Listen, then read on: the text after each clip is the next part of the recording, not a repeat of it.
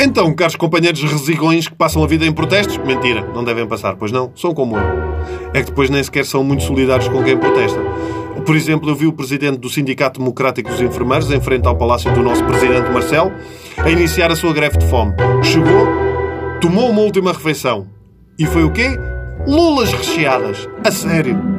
Lulas recheadas, não arranjou-me nada melhor do, do que lulas recheadas. Se era para ser uma última refeição, mas valia assim um cozido, uma mão de vaca com grão, uma francesinha, para fazer uma caminha, não é? Eu estava tramado, eu nem sequer gosto de lulas. Eu abria o taparoeira e dizia lulas.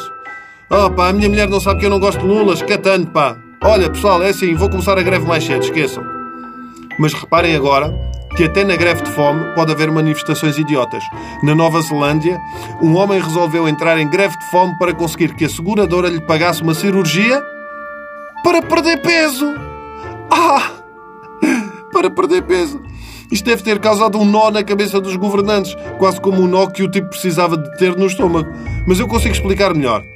A cirurgia gástrica não seria paga pela seguradora porque não era considerada, naquele caso, uma doença, mas maus hábitos. E o senhor afirmava que era exatamente uma doença, uma consequência da medicação que tomava. E daí a seguradora ter que pagar.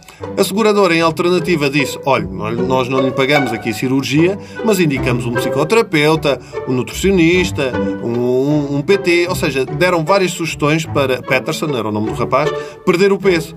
Mas a verdade é que nunca se lembrou desta ideia brilhante da greve de fome. Querem outra muito estranha? Na Bolívia, a prostituição é legal legal de legalidade e não tipo legal do Brasil, tipo, oi, que ilegal por prostituição. Não, não é isso, era, é legal. Ora, a prostituição é legal, mas casas de alter não o são. E quando na cidade de El Alto os bares foram todos fechados, as prostitutas resolveram entrar em greve de fome e cozeram os lábios. Da boca! Não os da. Ok, os da boca! Quer dizer, tendo a profissão que têm, eu pensei que os lábios era a última coisa que iriam fechar.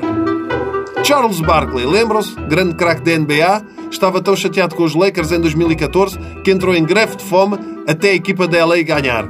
Só ia beber água com pimenta caiena e sumo de limão. Diz que faz bem. Os Lakers tinham cinco derrotas consecutivas quando Charles Barkley fez esta, eh, esta aposta ou este protesto. Cinco derrotas consecutivas e finalmente ganharam. E Charles Barkley ficou apenas dois dias e meio sem comer. Curiosamente, o meu primo fez a mesma promessa do Barclay e prometeu só beber água, pimenta caína e sumo de limão enquanto o Sporting não fosse campeão. Morreu em 2016.